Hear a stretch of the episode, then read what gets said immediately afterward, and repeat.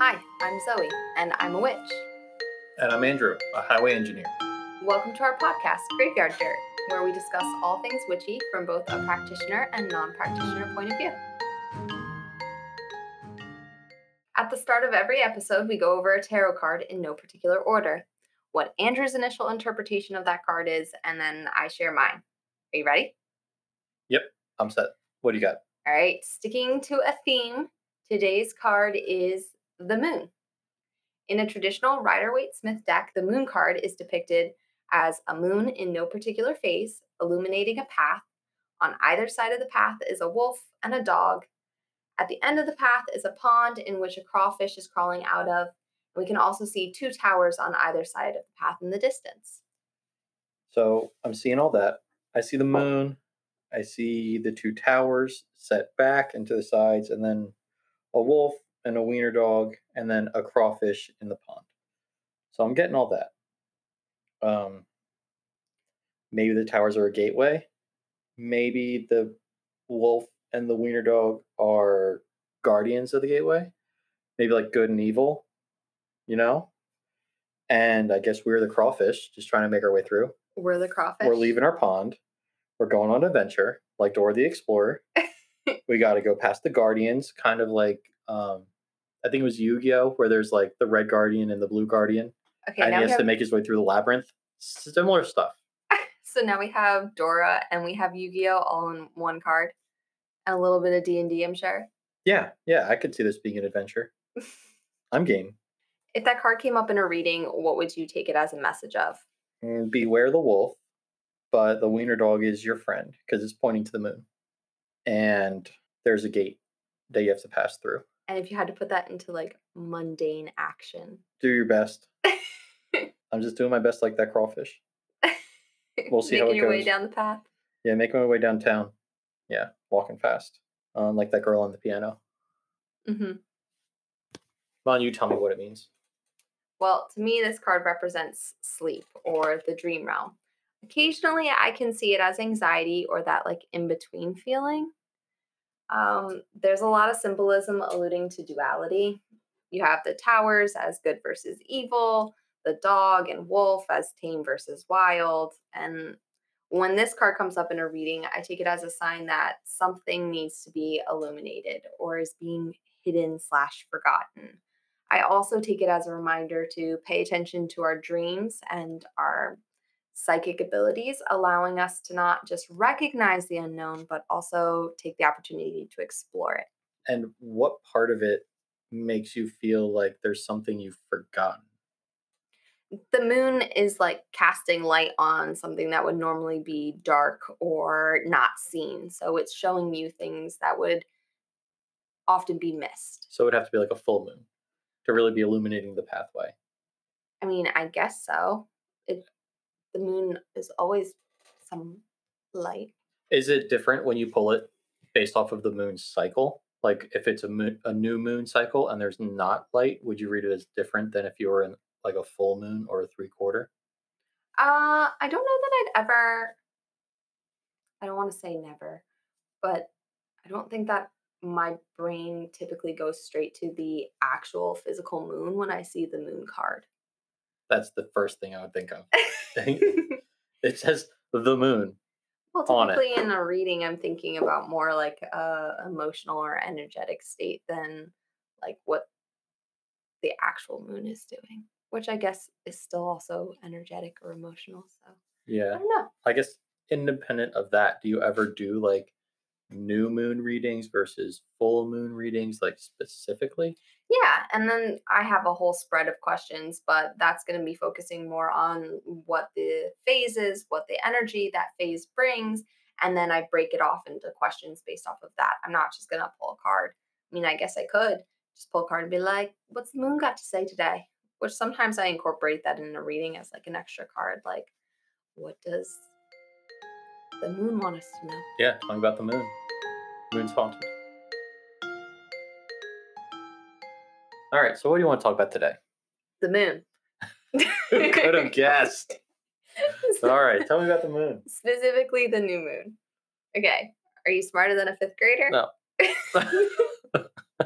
I feel like it was always terrible at the. I always wanted to like play along with that TV show, and then That was rigged. They were just like, I think I was a fifth grader at one point during the TV show, and I was like, yeah, didn't Yeah. learn that. no, they thought there's good special things. okay, we're sidetracked. Anyways, can you list all the moon phases? No. Um, but I know there's a new moon, and then it waxes to a full moon, and then it wanes back to the new moon. So I know the process. I'm sure there's like different phases in between there, like quarter moon, half moon, like stuff like that. I don't know what they're called. Do you know how many phases there are? Got to be a dozen or so, right? There are eight. Like a dozen or so. So sure. they go new moon, hmm waxing crescent, first quarter, waxing gibbous, full moon, waning gibbous, third quarter, waning crescent. And you're waning and you're waxing, you're thinking waxing on, like wax on, wax off. Yeah. You're waxing on. And then your waning is like you're like weaning a baby. Yep. So you're getting see that. And then what does gibbous have to do with the moon? Is that just the name that someone gave it? That is, I believe, the way that the crescent is facing. So would the first quarter crescent be on the opposite side of the third quarter crescent? Like the way that like the crescents would be shaped in opposite directions? Yes. Well, Like no. as the shadow moves across it, or is it always on the same? your crescent is always in the same position, and then your gibbous is always in the same position. Huh. Like they don't change sides. They are specific phases. Right. Okay. I don't think I'm understanding your question. I don't think I'm understanding the question either. But Hmm. So yeah, they are on different sides. I see the picture. well, yes, your gibbous is on one side and your crescent is on the other side. No, I was asking if like the first crescent and like the waxing crescent. That's your first quarter. okay, your first quarter would be on the opposite side from your Yes. last quarter, your third quarter. Yes, your third quarter is going to be on your left, and your first quarter is going to be on your right. Because always. the reason that you get the phase of the moon is because of the rotation around the earth and the way that's throwing a shadow on the moon. Is that right? So like the Yes. shadow is crossing in front of it, kind of. Yes. And then how does an eclipse work into that? There's like solar eclipses and lunar eclipses. Are they special, like in in terms of moon practices? Are those special times that you would maybe do like a special spell? Yes. What do you Because they all carry their own energy. And there's a whole controversy over lunar eclipses and if you should be practicing magic during that time or if you shouldn't. And Is that like a closed practice or just like some evil stuff? that's just like gatekeeping. Yeah. Gatekeepers. We're gate crashers here. Okay. So moon phases, we have that down. Eight of them. Yes. eight of them exactly um the new moon is the first phase obviously It's new. That's when it's dark. There's no no light. so the sun and the moon are at the same elliptical longitude aka the sun is behind the moon and so therefore it's backlit and nothing's illuminating it making it dark Right. Okay, I see that. Yep, I can see. and there's also something observed in some magical practices like my own called the dark moon Wait, would that be a lunar eclipse though? When the moon is in front of the sun? So, in layman terms, the dark moon is when the moon is at 0%. It's dark. It, there, yes, no moon. Yeah. Uh, thus, it is dark, and the new moon would be the following day or hour uh, when the moon is that tiny little baby sliver, aka a new moon. The one percent, like barely crescent. Yep. ting. So, I observe the dark moon as a time to reflect and reset, and the new moon as that taking off point, a launching pad. And scientifically, I guess I would make my dark moon the astrological new moon, if that makes sense. I I just like that. it's like an extra phase, Yeah, just for funsies. Just throw it in there. Ninth phase at Yeah. zero percent. just girly thing. one hundredth. So moon water. When you put the water outside under the moon, does it have is it imposed with different effects based off of the moon phase like a new moon versus a full moon versus like something in between? Yes. So you can have full moon water, new moon water, waxing gibbous water, storm water, lightning water. And they seem they do different things. Yes. Because they it's essentially taking on the energy of that moon phase or that time or whatever's happening in that moment uh into the water itself. So you know in like Harry Potter, um, like the third or the fourth one, where they have that Pensieve, right? And they're using it to scry, or they're using it to like divine. Okay, yeah, scrying. Would you ever use like new moon water in some sort of Pensieve type device or like a, a shallow dish? Yeah. Because that seems like something that would that seems to like coincide with like reflection and then doing it like that. So I would specifically, yeah, I could do that. And I would specifically pick a phase of the water of what I was trying to divine for. So I guess if I was looking for, Introspection, maybe? Like I'm trying to come up with an Yeah. example and I'm thinking, so like, I guess sticking with the new moon, if I was trying to divine on uh, a new project that I'm working on or something that I want to manifest and start taking steps and action towards, I would use new moon water in my scrying. Okay. Possibly. Okay. And kind of on the same page, but parallel, when you create like a, when you use ingredients for a spell, right? Sometimes you'll put them in water or like an oil or an alcohol solution. I know there's different words for that. Would you ever use those as like the solution? You For your spell? me. Can you start that over again? Say you have a jar I have a jar. and you want to do a spell of some sort where you put ingredients into the jar, I'm making a spell jar. a spell jar. Would you ever put water in that? Yes, you can. And would you use could you also use like an alcohol or um an oil? Or is it yeah, people use oils because they have different correspondences, and then people might put alcohol or um, like witch hazel and stuff like that to prolong the things from inside from rotting.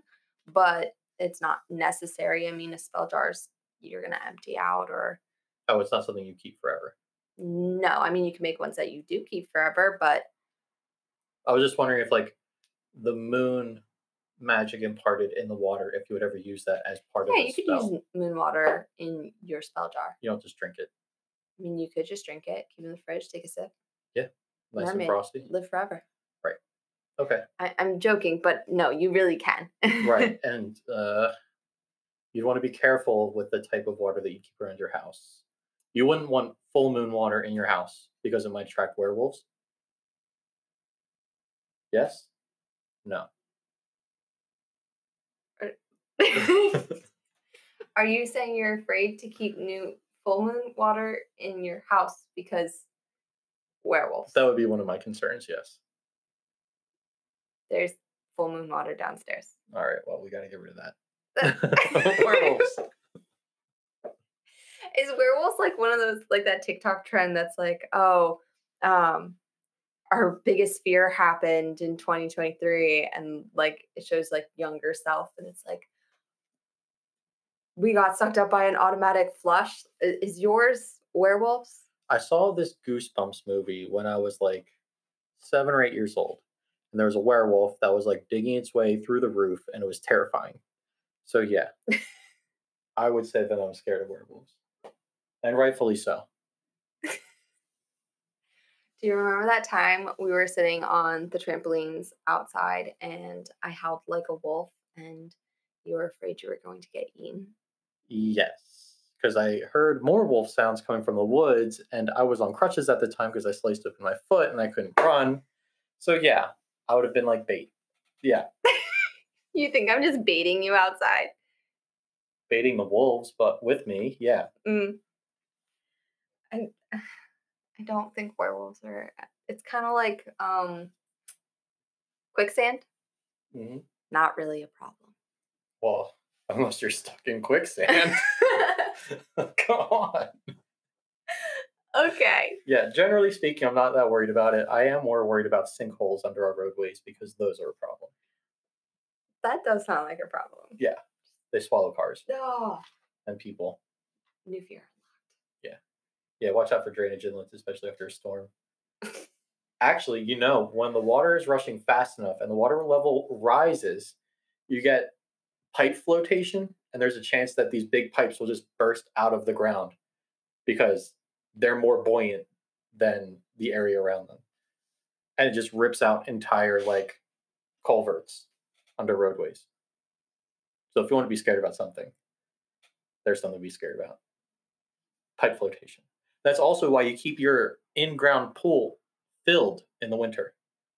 Because if you don't, and the water level rises, Now you have this huge air cavity and it could just pop out of the ground. Well, there you go. That's Andrew's fact for the day, and that's the end of our episode. Later, Gator. I'm kidding, but that is terrifying. Yeah. That's why we don't have a pool. Okay, moving on. Yeah. yeah, what's next? that's why we don't have a pool. Sure. Yeah. Um, I don't know. Actually, it's a really good point you bringing up the goosebumps story. It's kind of interesting how the moon tends to follow us, as especially as a child, and it's something that intrigues you and catches your attention. I know that our five year old is definitely in that phase where she's constantly asking, Where is the moon? Why is the moon? What is it doing? Why can she see it when it's daytime, etc., etc.? Why can we see it when it's daytime? That's a good question. It is. Very good question. Well, it made me think of a story actually. Mhm. When I was a kid, we were driving in the car, I remember looking outside and noticing that the moon was following us. The car was driving and the moon was going with it. It was obviously That's nighttime. terrifying.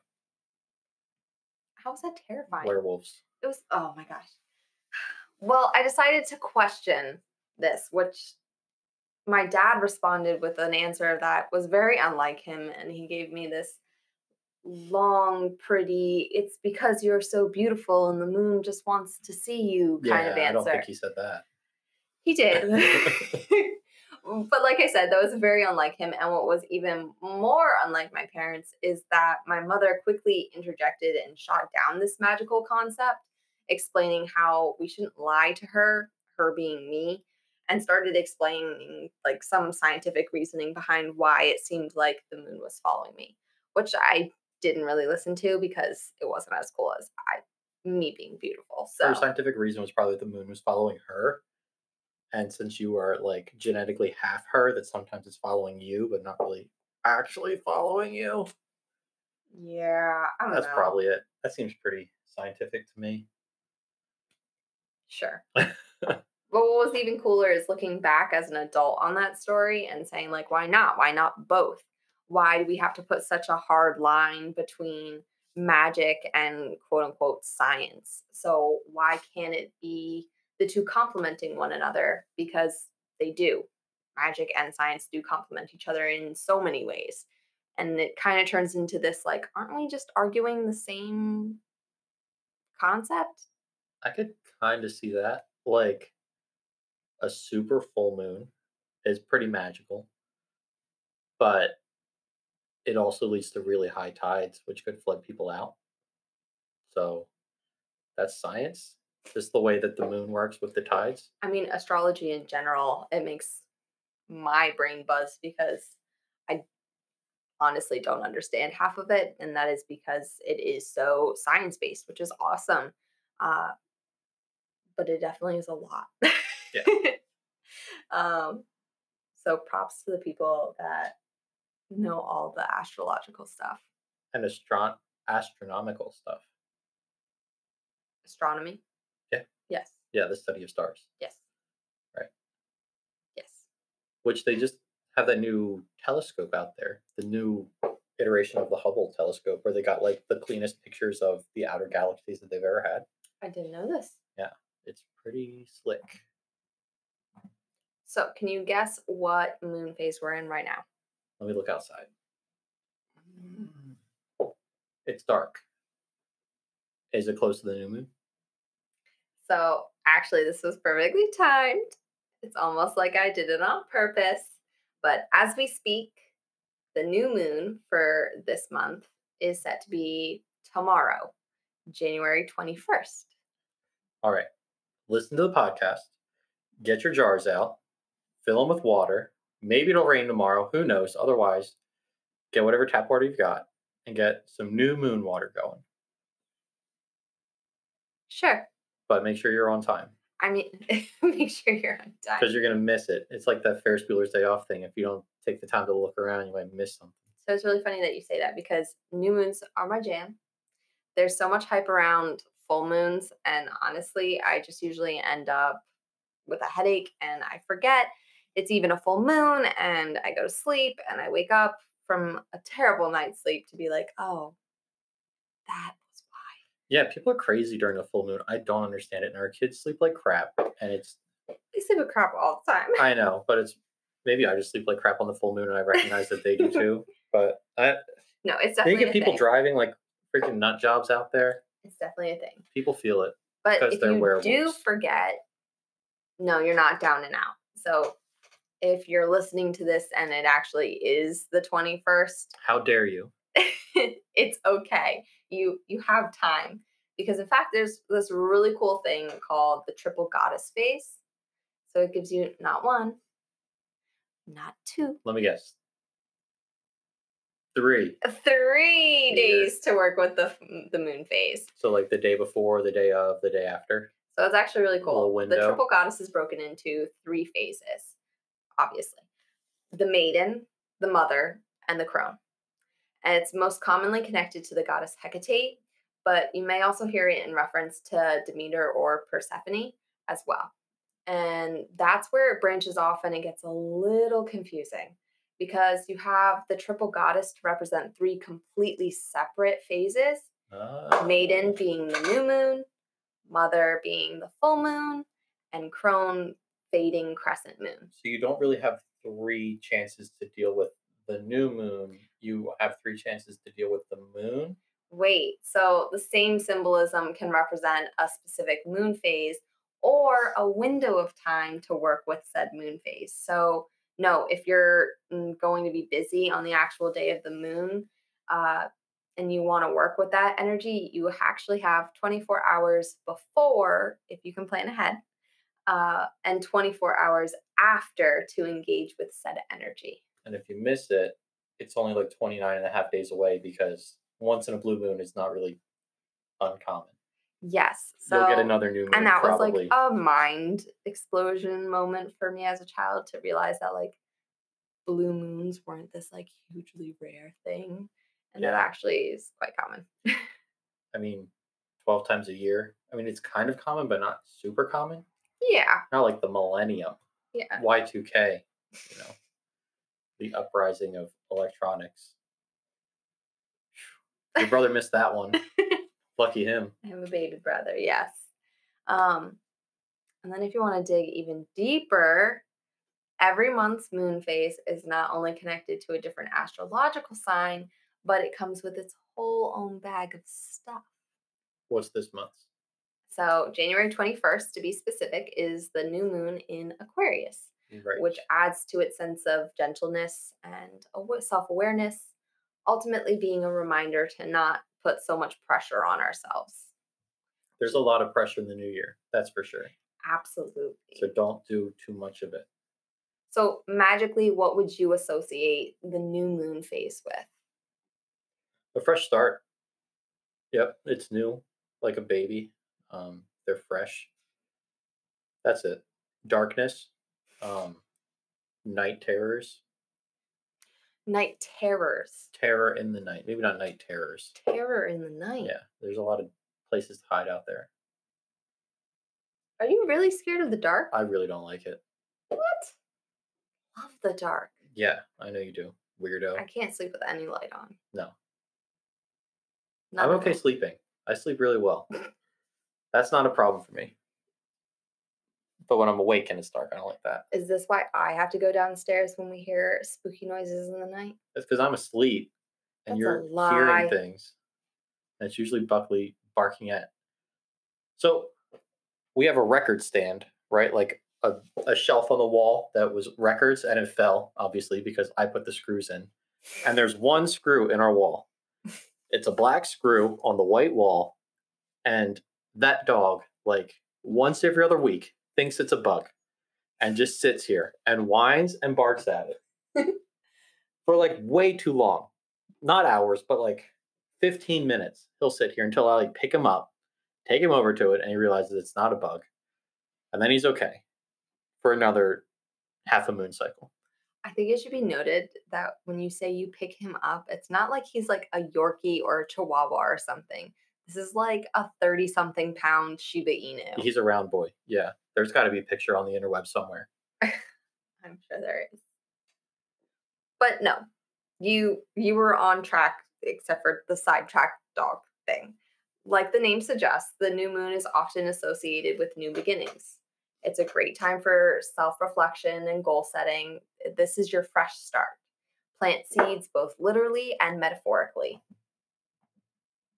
So, what else is the moon connected to? Are there any like relationships between it and other things, or there's got to be? So, correspondences is honestly. Yes, correspondences. That's Yeah. it. it's honestly an episode all on its own. And as you saw at the end of our last episode, and we'll do it again today, they can be very personal as well as textbook. But some basic off the cuff correspondences, I'd say, are crystals and herbs. Specifically, clear quartz. It's the jack of all trades. You can use it for everything. Okay.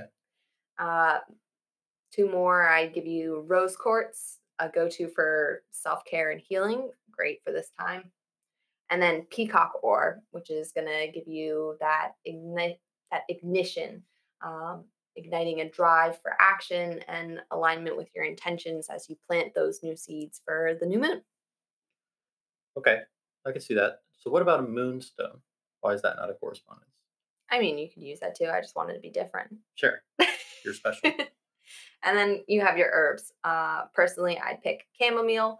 It's very relaxing, especially as you're setting up for this like new journey. yeah, reset. Um, and then probably hyssop for purifying, something to cleanse and get ready for your next set of phases.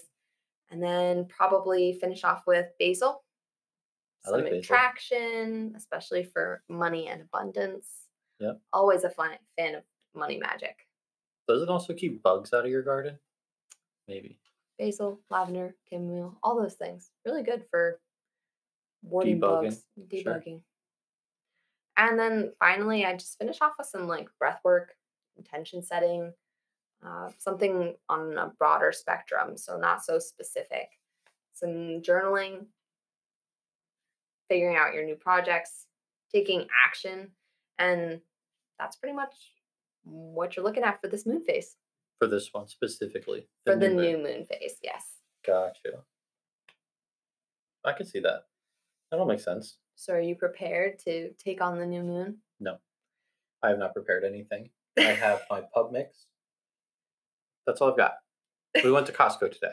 So I think we might be ready for the next week. All right, before Andrew hits us with what I'm hoping is a crazy cool fact, Uh, we don't get your hopes up.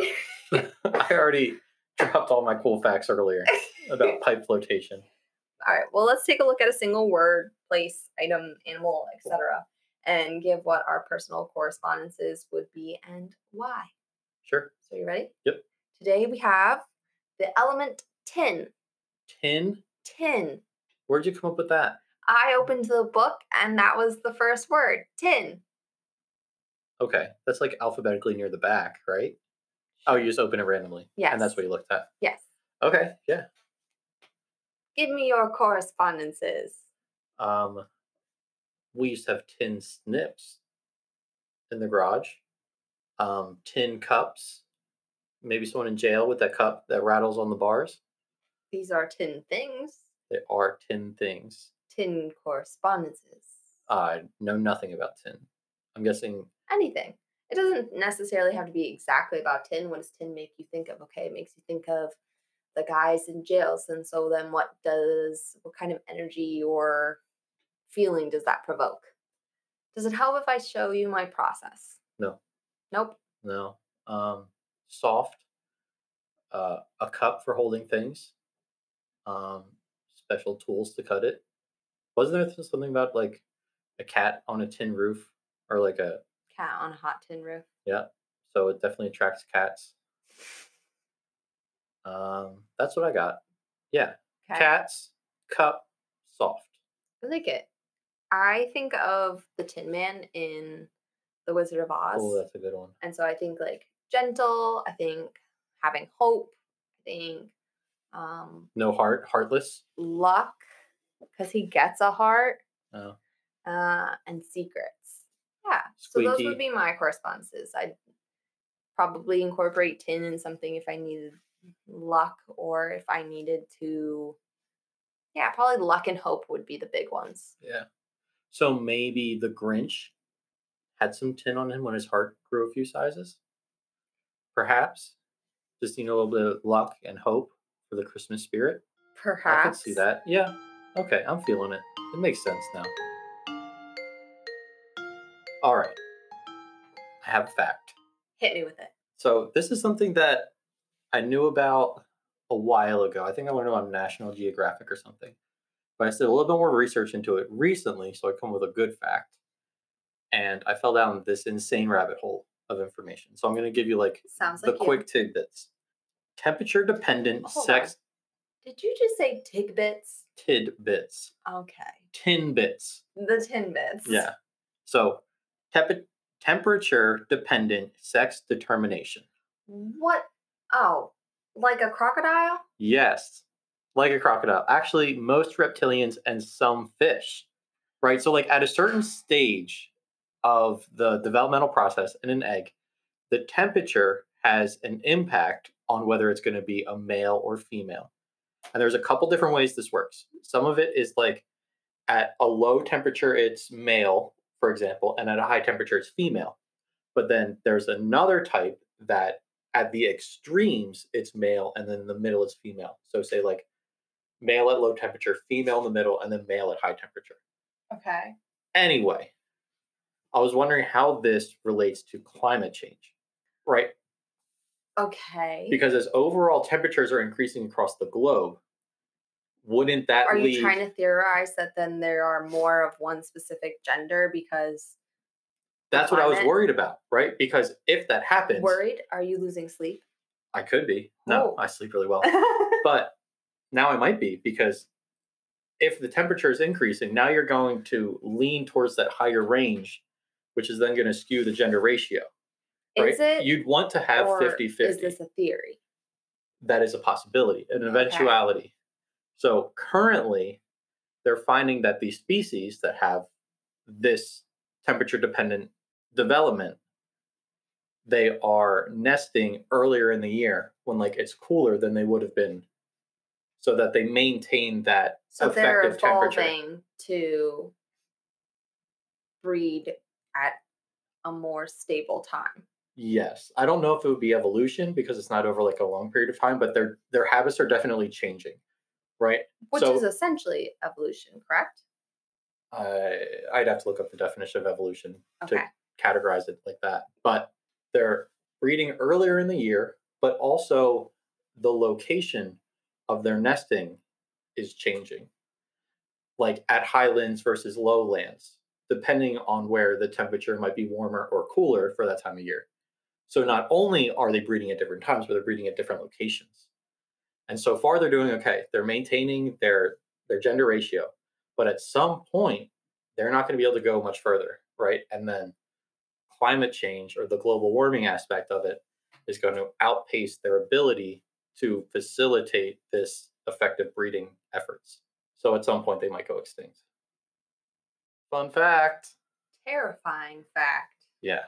And like I said, You're that's afraid of the dark? most reptiles and then like 90% of fish. Aren't you also really afraid of reptiles? I'm not a fan of birds. I thought it was snakes. I also don't really care for snakes. But birds really do get you me. like? I don't like that they don't blink.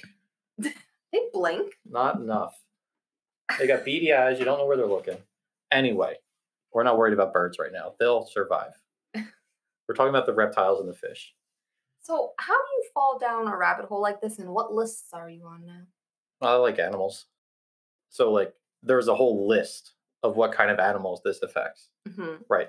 It just has reptiles and then some sort of type of fish, which is most fish. But I was like, okay, well, what? Reptiles. And it's like 100% of the crocodilian species. Is that what it's called? Crocodilian? Yeah. Are you bluffing? No. Carry on. Well, that's it. Oh. Yeah. Huh. But it's interesting because these are the only species that are affected by this like environmental factor when they're determining the gender of their offspring. I thought that was cool. That's kind of terrifying. Like you and me, like humans, mammals, there's like chromosomes that go into this, but there's like a specific chemical that's in the egg as it's being developed that like goes into high gear depending on what the temperature is and that's what dictates whether it, it becomes starts growing female organs and at that point it's female So does this affect chickens?